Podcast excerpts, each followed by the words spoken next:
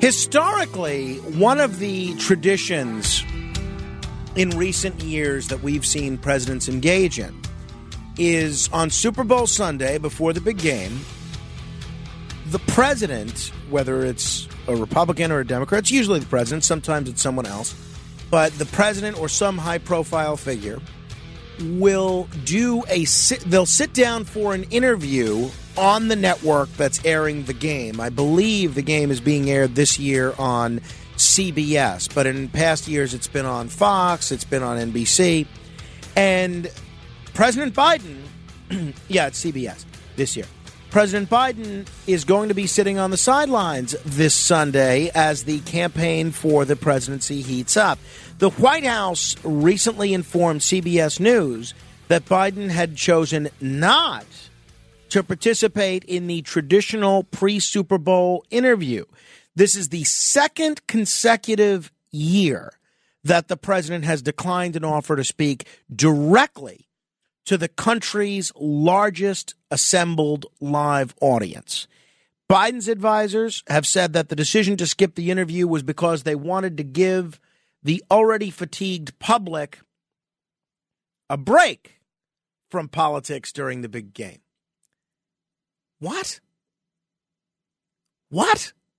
They wanted to give the already fatigued public a break? Give me a break. Don't tell me that's the reason. We know that's not the reason. A White House official underscored that argument to CNN yesterday, adding that they believe the value of the interview has dropped, given it has over the years shifted from a more lighthearted media opportunity to a politics focused affair.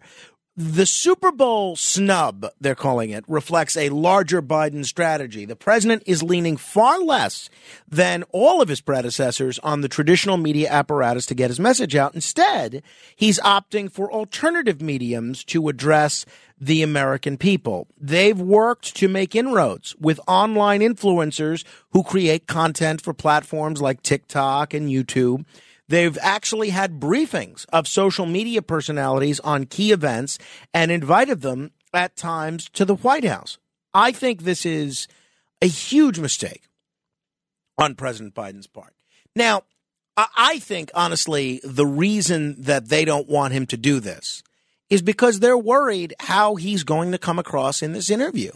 I think it is going to reinforce if he were to do an interview on a network that uh, tens of millions of people are going to be watching simultaneously. I mean, what politician wouldn't beg for free publicity like that? Well, a politician that is wanting not to show you the totality of what he's all about. And I don't think it has anything to do with issues. I think there is a perception that President Biden is is weak, infirm, is aging badly, and is has lost more than a few miles per hour off his fastball. If that's not the case, if President Biden is just as bright eyed and bushy tailed as he's always been, or at least uh, bright eyed and bushy tailed to handle the next four years of being president, then he should welcome this opportunity for a sit down interview. He should welcome the opportunity to chat for a, uh, for a bit. Now, even though uh, the statement from the White House says it's become a politics focused interview, it's going to be a pretty lighthearted interview. It is. But if the president is a bit infirm, if the president has lost a couple of miles per hour off his fastball, if he's not as sharp as he used to be, then don't the American people have a right to see that? Why should we be kept in the dark about that? We ought to know if the president can sit for 10 or 15 minutes and answer basic political questions, basic questions about the running of the country. Because if the president can't do that, if the president is not confident or his team is not confident that he's going to put enough of a positive impression on there so that he doesn't look bad, then honestly, he shouldn't be running. He shouldn't be asking for our vote for the next four years. I can't imagine a politician running in what, by all accounts, is an incredibly close race turning down this opportunity. Do you know what a one minute spot goes for on the network of the Super Bowl? Even not during the game, but during the pregame? Probably close to a million dollars. So this is somewhere between 10 and 15 million dollars of free advertising that President Biden is turning down. And I think it's fair to ask the question why. Because this, more than anything else, tells me that there's a problem with Biden's sharpness here. And I'm not saying that to be mean. I'm not saying that to be uh, partisan. I'm not saying that to be insulting. But there's a reason that he's turning this down. And it's not because he's afraid of handling a question about Hunter Biden.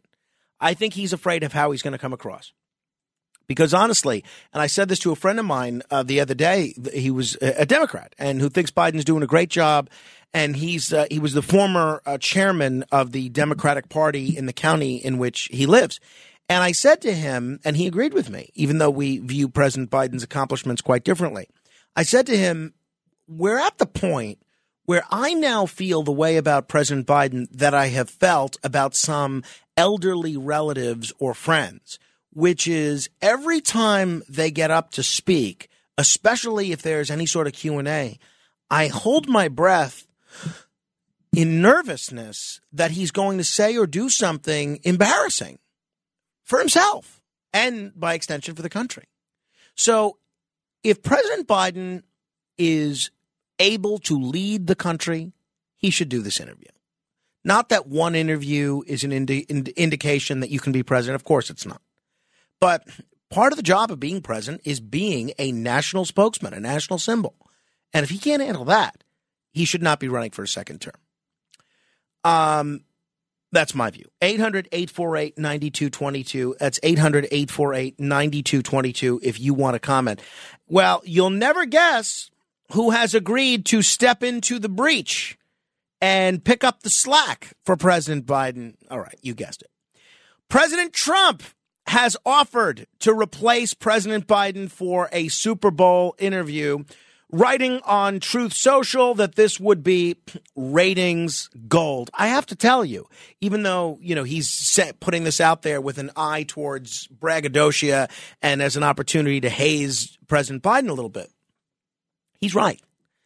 President Trump on a Super Bowl pre interview would be ratings gold. They could get a hardball interviewer, someone that is capable of asking tough questions. I'm thinking maybe somebody like John Dickerson, and say, All right, Mr. President uh, Trump, we accept your offer. come down and sit down for 15 minutes with John Dickerson before the game. I think that would be ratings gold. I think absolutely CBS should do that. I'm not sure they will, but honestly, I think it's an incredible opportunity for them. Here's someone that is enthusiastically supported by between, depending on which poll you look at, 40 to 45% of the American public. I would venture to guess that it's a substantially higher percentage of audiences that are likely to tune in for the Super Bowl. And I think knowing that this is an opportunity to stick it to President Biden, President Trump would bring his A game even if it meant sitting down with a tough interviewer like John Dickerson. So I think he absolutely, I think it's a great idea, even though he means it just to kind of rib Biden. But I think CBS News should 100% do this.